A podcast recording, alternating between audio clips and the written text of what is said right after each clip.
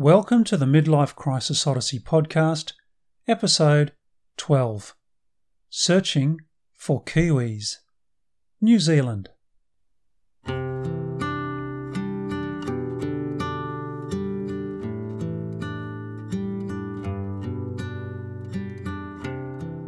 I've always found it interesting how many state and national faunal symbols are either extinct or on the brink thereof.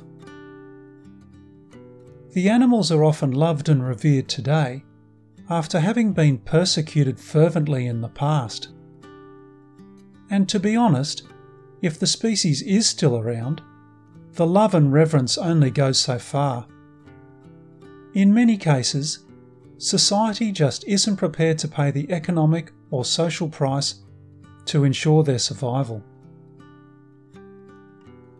Although neither have official status, the silver fern and the kiwi are both synonymous with New Zealand. I'm not sure why New Zealanders chose to be known as kiwis rather than silver ferns, but I think it's for the best.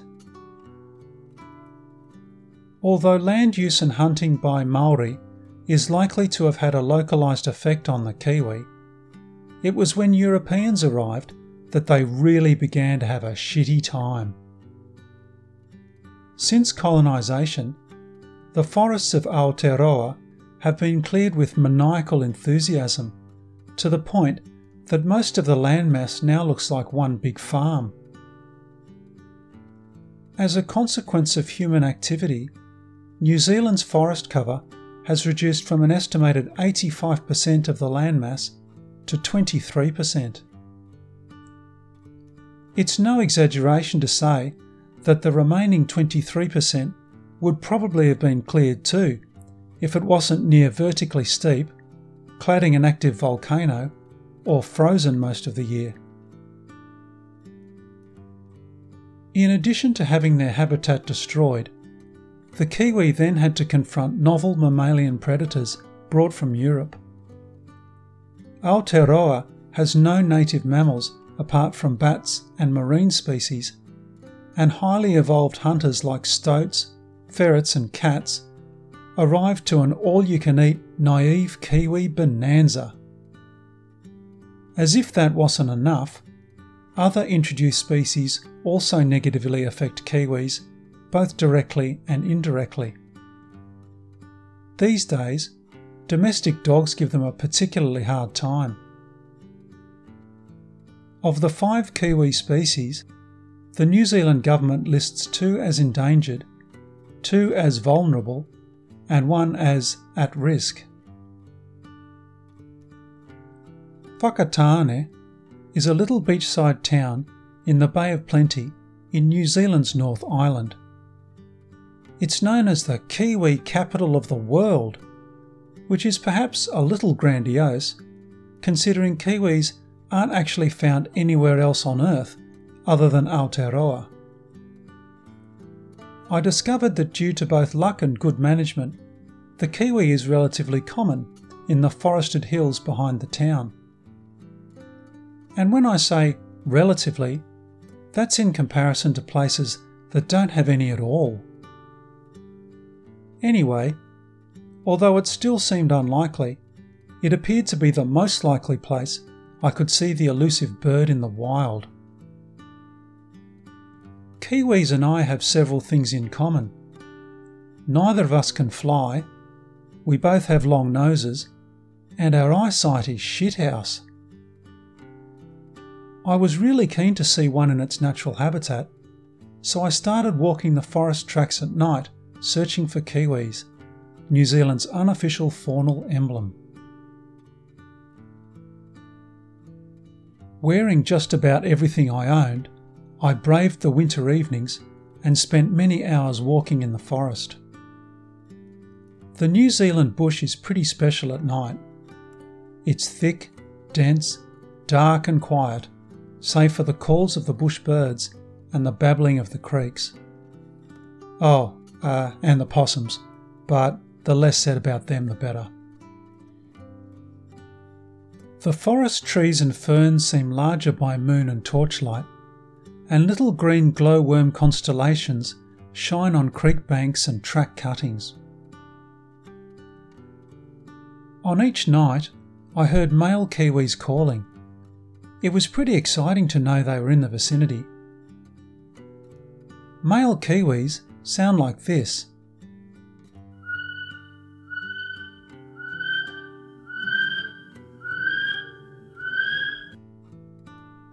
A couple of times I had a chorus of males calling out from either side of the track.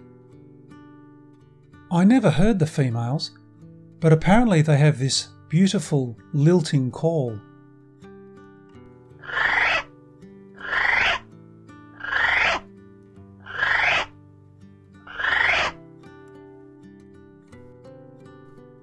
Night after night I wandered the forest tracks, but never saw a kiwi.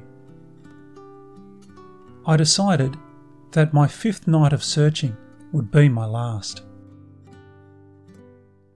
Looking for a needle in a haystack has often been compared to looking for a kiwi in a forest, and I had accepted that hearing them would be the closest I would get to this enigmatic creature. I climbed up the track into the bush, listening to the now familiar night sounds. I turned back after an hour and a half having enjoyed the walk, despite once again missing out on a sighting. Then I heard a rustle in the scrub to my right. I stopped and listened, thinking that it was probably a possum. However, it didn't sound like a busy, bumbling marsupial, and it seemed to be coming my way. I stood still, telling myself it was probably a weka, a common New Zealand flightless bird and not to get too excited. Crouching down, I shone my red filter torch into the scrub, and there, what was that? Definitely a bird, but weka or kiwi? Did I imagine it had a long beak? I thought I might not get another look, and I would be forever left wondering whether I had actually seen a kiwi in the wild. I could hear movement parallel to the track, and then a kiwi, a kiwi, strode out of the scrub about four metres from me. I held my breath, barely believing my eyes. It was at least 40 centimetres tall and had what looked like a perfectly groomed coat of smooth, fur like feathers. I watched as it probed the track with its beak seeking food, seemingly unfazed by my torchlight. Then it got spooked by something and took off at a surprising pace up the track. I headed after it and watched as it propped, paused, then hastened into the scrub. I moved up to where I thought it had entered and waited.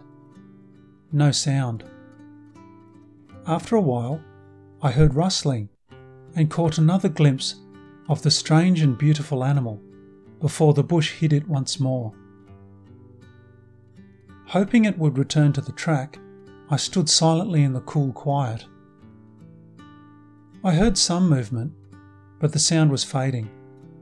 The kiwi had moved away, swallowed up by the dense forest. I feel very privileged to have seen that beautiful kiwi, a species that has roamed Aotearoa for over a million years. Ultimately, human beings, that other kind of kiwi, hold the fate of the species in their hands. Let's hope they respect the right of this ancient animal to wander the forest and commit to ensuring its survival.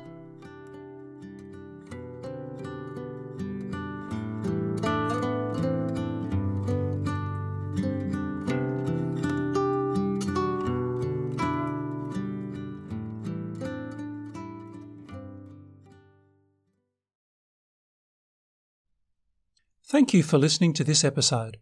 If you enjoyed it, waste some more of your time at midlifecrisisodyssey.com, where you'll find more podcasts and posts about travel and existential crisis. And be sure to hit the subscribe button.